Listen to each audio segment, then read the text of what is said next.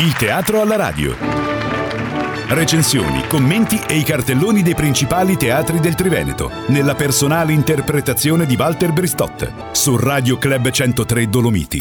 Buongiorno, bentornati anche oggi al Teatro alla Radio, che va in onda in maniera del tutto straordinaria di venerdì, perché quando uno è un alpino è un alpino per sempre e quindi mi occupo degli alpini anche se normalmente non vado mai in onda due volte alla settimana ma ho due buone occasioni per parlare degli alpini. Una che andrà in scena sabato 3 febbraio al Cosmo di Pieve di Cadore è uno spettacolo che con gli alpini c'entra ben poco perché è la locandiera però sono gli alpini di Pieve di Cadore che lo propongono eh, mentre l'altro è anche curioso il collegamento con la locandiera un testo classico classico di Carlo Goldoni e Carlo Goldoni viene eh, ingiustamente associato alla commedia dell'arte di cui maestro è Andrea Bruniera, in qualità di maestro del teatro è stato scelto dagli alpini tanti anni fa per mettere in teatro un adattamento da lui fatto di un'opera celeberrima che è quella di Giulio Bedeschi intitolata 100.000 gavette di ghiaccio, mi stavo incartando perché stavo per dire il peso dello zaino che è il proseguo, ma per parlarne abbiamo proprio qui Andrea Bruniera che scena questa sera venerdì 26, giusto Andrea? Venerdì 26, esatto. Ben... Buongiorno. Benissimo, quindi qua a poche ore, stai scaldando per questa cosa che parla di freddo, ma soprattutto che non avrai bisogno di scaldarti tanto perché è vent'anni che la porti in giro. Tu hai debuttato con questo adattamento dal testo di Giulio Bedeschi nel 2004, direi. Sì, nel 2005. Quindi siamo quasi a vent'anni e repliche ne avrai fatte centinaia, suppongo. Eh, abbiamo superato le 100 repliche con il gruppo coro Voce Alpina di Onigo di Pederobba. Ora ci accingiamo a fare con un altro coro, il coro di Novale, con il gruppo Alpini di Cornedo, un riallestimento. Uh, un riallestimento comunque di questa cosa qua che è eh, il te, che è 100.000 gavette di ghiaccio, che racconta, per chi non lo sapesse, eh, ma credo che chiunque del nostro pubblico lo, lo, lo, la conosca, è la storia che racconta la ritirata di Russia scritta da Giulio Bedeschi, ex uh, ufficiale medico degli Alpini, insomma un militare che credeva in quella vocazione perché intanto si è arruolato volontario e poi perché di campagne ne ha fatte diverse durante il fronte con i nemici dell'asse, perché credo sia stato anche in Grecia e anche altrove, giusto? Sì, Albania, Grecia. E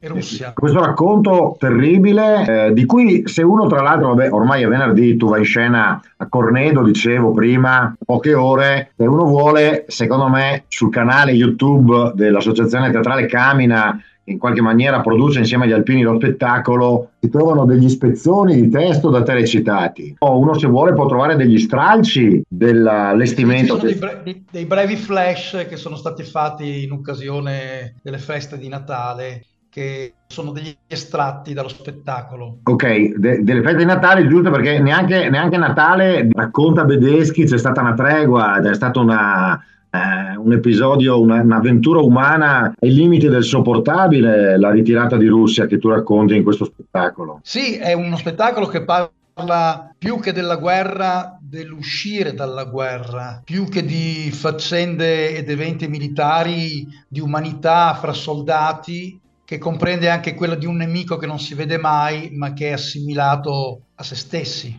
Che cosa intendi dire? È un nemico che non si vede mai, il russo, ma in realtà è un, è un nemico che viene considerato eh, simile ai protagonisti. Quindi c'è una grande umanità in questa scrittura bedeschiana. Ah, ok, perché il nemico che non si vede mai mi faceva venire a mente invece il deserto dei Tartari. Invece il nemico non si vede mai, ma è assimilato, come dici tu, eh, perché parla di umanità, tra l'altro anche di, umani- di umanità eh, tra, tra, tra, esseri umani e bestie, perché paragonabili agli umani sono anche i muli, che sono compagni inseparabili degli alpini. Esatto, c'è questa, c'è questa, mula che si chiama Gigia, che è la compagna, è la, è la commilitona di, di, Scudrera, uno degli eroi, che è una specie di persona estremamente semplice, quasi, quasi un, un, un, un, arlecchino mandato al fronte, che è l'unica figura femminile sostanzialmente, è una mula, ma rappresenta la tenerezza, la famiglia, eh, la protezione che ha tutto quello che un soldato, soprattutto un conducente di muli, può avere in una situazione così deleteria che è la guerra in un fronte inospitale e disumano. Tu, tu hai parlato di, di, di, Scudrera, che è questo personaggio, perché poi tu sei in scena da solo con questo coro alle spalle e di personaggi ne interpreti parecchi. La tua giocoleria artistica, eh, che dico così, sembra quasi un po' riduttivo, la tua capacità di interpretare diversi personaggi, prima hai anche nominato una specie di arlecchino, questo Scudrera, mi fa ricordare la tua lunga carriera artistica, perché tu ormai bazzichi sui palcoscenici da direi almeno una quarantina d'anni, forse 50, quando hai cominciato con la scuola della vogaria. L'anno prossimo saranno 50 anni, sì. Io ogni volta che parlo con un attore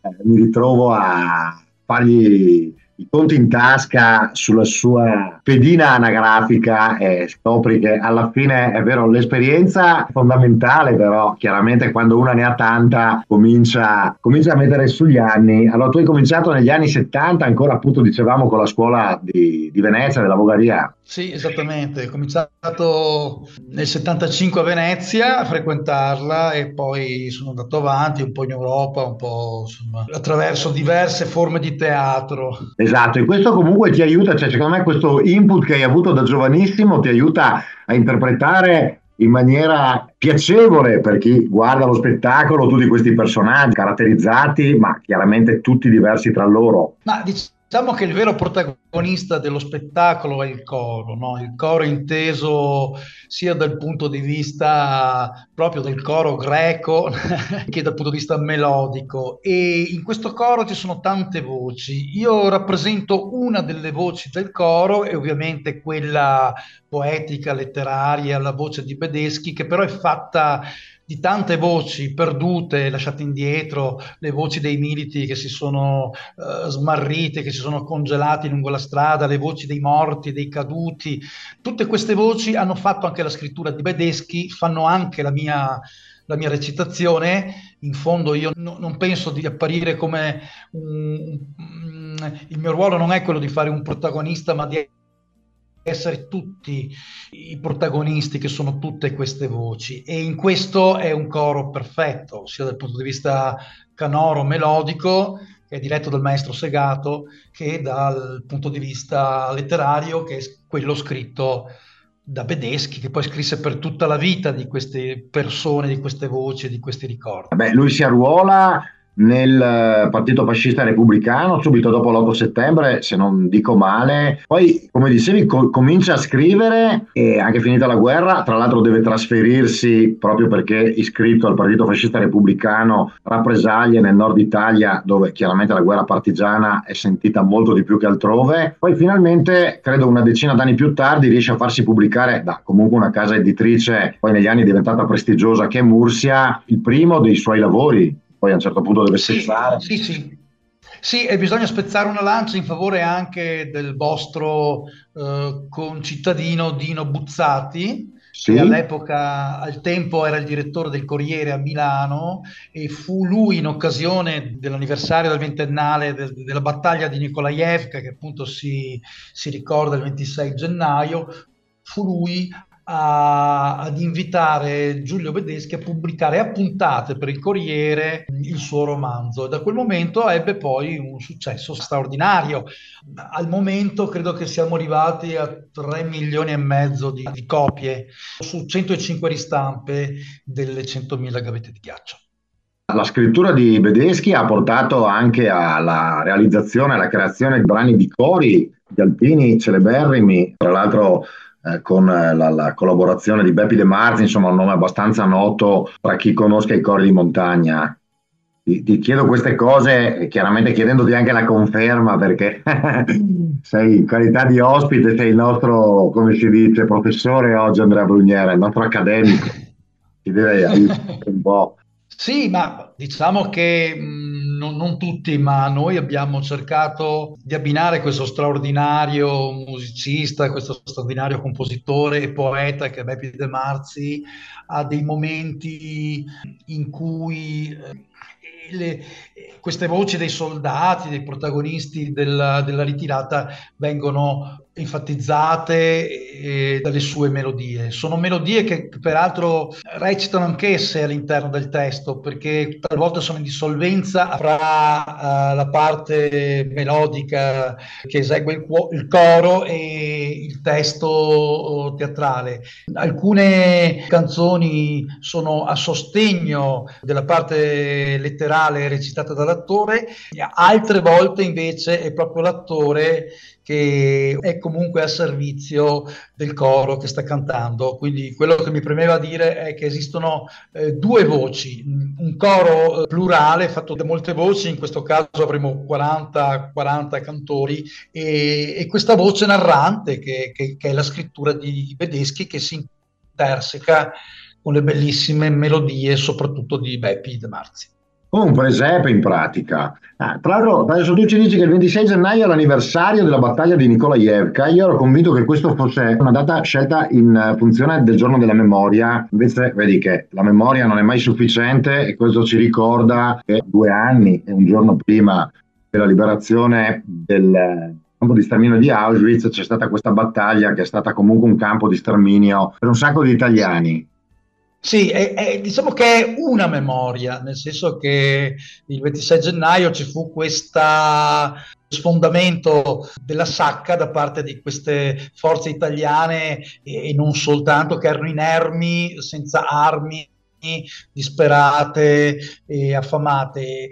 In parte i, i, russi riconobbero il coraggio, soprattutto della Tridentina, insomma dei reparti eh, che riuscirono a passare sotto il celebre ormai sottopassaggio ferroviario di Nikolaevka, in parte i russi stessi ebbero anche mh, ammirazione e pietà di questa enorme massa, di queste 100.000 gavette che avevano così resistito, così caparbie, da lasciarle andare. Quindi, il senso del dovere che forse un po' gli italiani hanno anche perso nel frattempo. Ce lo racconterai questa sera insieme al coro degli alpini di Novare. Che, Comunque tutto questo... Il, gruppo, il, il gruppo che io ringrazio il capogruppo di Cornedo, ringrazio anche eh, ovviamente Beppe Vignaga, ringrazio soprattutto Paolo Marchetti che è il nostro genio ispiratore alpino, il nostro ufficiale di collegamento con la cultura alpina, perché lui ha, ha mantenuto in vita la volontà di di andare avanti con questi contenuti in tutti questi anni. E il coro è quello di Novali, è un coro che veramente con cui è scattata una grande empatia e un grande affetto reciproco. Ok, allora questa ci sarà anche poi con il pubblico, che è fondamentale che ci sia tra il pubblico e chi va in scena quando si parla di teatro. Grazie Andrea Bruniere di avercelo anticipato. Grazie Walter, un abbraccio e buon lavoro e buona trasmissione. E ci spostiamo a Pieve di Cadore, al Cosmo, dove, come dicevo prima, gli alpini propongono questa serata. Non ho ancora ben capito il perché, ma non importa, gli alpini sono sempre sul pezzo e noi gli dedichiamo questa giornata. Eh, sabato. sabato. prossimo 3 febbraio, ecco c'è già un'altra voce che è quella di Roberto De Vecchi. Buongiorno, benvenuto. Buongiorno a tutti, grazie. Che è regista di questo spettacolo che eh, gli alpini offrono, oh, nel senso che lo propongono eh, sono loro che prendono in carico il Cosmo di Pieve di Cadore che anziché essere destinato a conferenze o altre amenità è destinato a uno spettacolo teatrale che in questo caso è celeberrimo perché più o meno lo conoscono tutti però facciamo così che è la locandiera di Carlo Goldoni. E lo mettono in scena i Sedegot di cui Roberto De Vecchi che ci ha appena salutato è beh, uno dei membri storici perché Vuoi dirci brevemente, voi siete nati nel 78, poi... Eh, noi siamo nati nel 78 eh, con eh, una commedia di Gino Rocca, La scozzetta sì. di Limon, l'abbiamo, l'abbiamo, fatta tre volte, due volte a Sedico, una volta a Pieve dal Pago e dopo per problemi personali nostri abbiamo dovuto chiudere l'esperienza. Eravate giovani, avete fatto eh, figli eh, e poi siete ritornati poi 22 anni 22 dopo. 22 anni dopo, esatto, nel 2000 e dal 2000 abbiamo ripreso ancora Gino Rocca con alcune commedie commedie, altre quattro, e poi con Goldoni. Eh, Quindi vi piace la commedia? Brontolon, sì, ci piace. soprattutto scritta da, da, nordestini, destiniamo anche questo programma al Teatro Nord-Est. Ci piace poi, la commedia in dialetto, certo. quanto la locandiera non sia in dialetto, tra l'altro. Quindi, no, certo, eh, però eh, diciamo che Carlo Goldoni lo associamo a Venezia. A che, e, invece qua siamo a Firenze. Ok. Siamo a Firenze dove eh, Mirandolina è padrona di una locanda Siamo nel 1753, quindi 270 anni fa. Mirandolina è una ragazza non più tanto giovane che però ha il, il suo, suo fascino, fascino, ed è molto corteggiata. Eh, ci sono dei nobili. Il suo fascino interpretato da Stefania De Martini. Esatto, eh. da Stefania De Martini. Ci sono due nobili che alloggiano nella locanda proprio per farle la corte, perché quello è il loro desiderio. Il loro non obiettivo. il loro obiettivo, ma non riescono a combinare nulla, nonostante uno si provi con i regali, con, spendendo tanti soldi, l'altro che i soldi li ha spesi tutti non ne ha più, allora offre la sua protezione, una una cosa che non si capisce. Là nasce un intreccio ecco, alla Goldoni. Alla Goldoni. Oh, Mirandolina però è stata promessa dal padre sì. a un'altra persona che è un cameriere, il primo cameriere della locanda, Fabrizio, che i due Bravo, tra l'altro si vogliono bene e si sposerebbero. Certo. Eh, nella locanda c'è anche un'altra persona, il cavaliere di Lipafratta, che eh, non vuol saperne di donne, è proprio contrario, dice che le donne sono una infermità insopportabile. Di Mirandolina dice che la vista non, non ha niente di speciale e stimo più di lei quattro volte un bravo cane da caccia. Ecco, è la, è la... Qua adesso ci fermiamo sulla trama, però se, se non ci spendiamo troppo eh, sì. oltre, eh, facciamo poi, come si dice oggi. E poi non, non bisogna spo- raccontarla tutta. Spoiler, esatto, oggi si dice così. Allora voi in questo caso siete beh, pochi attori, siete in sei. In sei. E anche tu sei in scena? No. no. Tu basta perché anche il, come si chiama? il marchese di Ripafrata, cioè un ragazzino. Beh, non è tanto un ragazzino, ha 30 anni, insomma. Ah, sì, sì, beh, certo. L'interprete. Per i, per i, parametri di oggi un trentenne è un ragazzino. È un ragazzino, sì. Ok, voi poi, eh, diciamo, siete, no, siete GOT, quindi siete di Sedico, di questo Sedico, è ovvio. Esatto. E in questa carriera ormai lunga, che è ripresa nel 2000, si diceva, siete stati, beh, tra l'altro, beh, in tantissimi teatri della provincia di Belluno, addirittura alla Sena, al, fond- al, comunale di Belluno, Aldino Buzzati, non ancora. No, non ancora.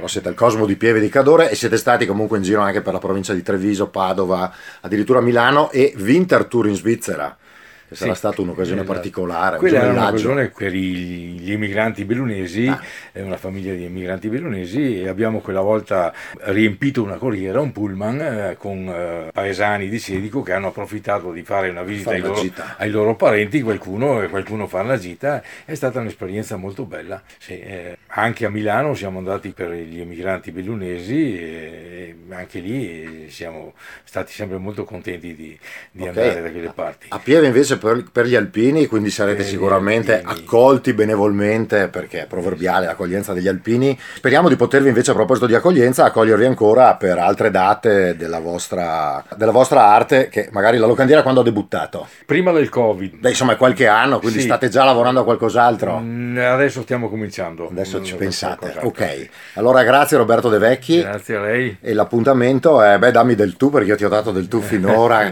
con disinvoltura. L'appuntamento appunto è sabato della prossima settimana, il 3 febbraio, al Cosmo di Pio di Cadore in serale alle 21. Alle 20 e alle 20 e 45. E noi invece sempre intorno alle 10, martedì prossimo, sempre sulle frequenze di Radio Club. Ciao! Il teatro alla radio. Recensioni, commenti e i cartelloni dei principali teatri del Triveneto, nella personale interpretazione di Walter Bristotte, su Radio Club 103 Dolomiti.